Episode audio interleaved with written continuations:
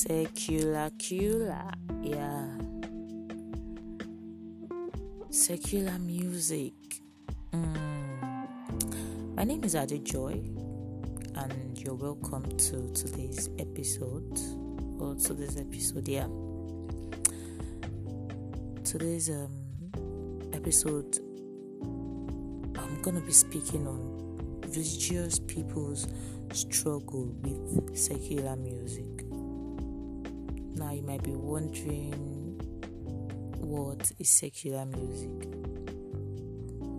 To me, I would say secular music is non religious music. Music being separate from religion. Now, I will ask you these questions and I would want you to answer them. Do you listen to secular music? Do you even think I like me speaking, do I listen to secular music? Is it good? Is it bad? If yes, why? If no, why? Is it of any good benefit? Or it destroys one's life? Well, as a person, years ago, let's say over 10 years ago or 9 years ago, I will say I am a victim when it comes to struggling with listening to secular music. It feels like back then when I listened to secular music, it feels like um, I suddenly became friends with devil himself. So this time around, I go to a religious gathering and they condemn listening to secular music. I rush back home, delete my playlist. I did that not once, not twice, not thrice, I can't count. Now, I believe the reason why I did that back then is because I had no strong backing for listening to secular music. Well, thank God now we are not downloading songs. we now stream music. But back then, imagine how I was wasting data, wasting money. In fact, I will use my money, pocket money, to subscribe or get data, and I'll download songs my own hand.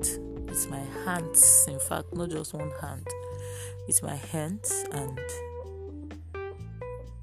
now only me. So after i don't hear message preaching now i go carry my hand delete these songs. Now on a personal level i believe there's nothing wrong listening to secular music. Secular music varies varies, yeah. And um,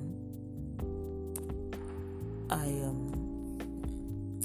there are some ones I believe one should listen to, and the ones you shouldn't listen to. Now, any secular music that preaches hate or evil or corruption, I don't think anyone should gladly listen to them. I remember back then in secondary school, there was this particular trend back then. I think a song by Chris Brown, Falling Angels. Yeah. Hey! We were told that song was demonic. Like, they made it seem like it was the devil himself that gave Chris Brown that song and i no even sit down read the lyrics so as i sha don see falling angel now show wetin remain and meanwhile the intro of the song is so attractive.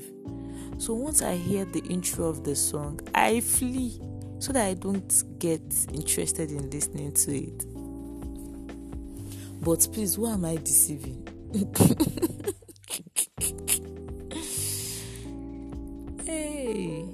it's not just young people that struggle with listening to secular music, even religious leaders. I remember there was a day my dad was hyping one of Brymo's songs. You know who Brymo is now? I'm sure my dad doesn't know who Brymo is, but he was like, ah, mo like orin yìí, ń bẹ. That is, I like this song. Ń bẹ tí mo fẹ́ dá káráyé or something. I know that's káráyé má pa kádàrá. That is um, that the word bad people shouldn't change or destroy my destiny. You know, as a prayer warrior, it's definitely something he would have interest in. Okay, let's forget the prayer side. You see, religious leaders, both Christians, Muslims, any other religion, vibe to some of these hit songs, especially the ones that go viral. She will not condemn them. religious people have put themselves in a position of perfection and they feel they need to do things in a very, very, very pure state, which I am not condemning. But some of these secular songs are actually not preaching evil things, they are not preaching corruption, they are not preaching sexual, some are not preaching sexual activity some will even give inspiration for big, big things. So why not listen to them? However, we should be watchful of what we allow to influence us as humans. So, if there's a particular secular music which you know will, influence you wrongly, fine, do away with it.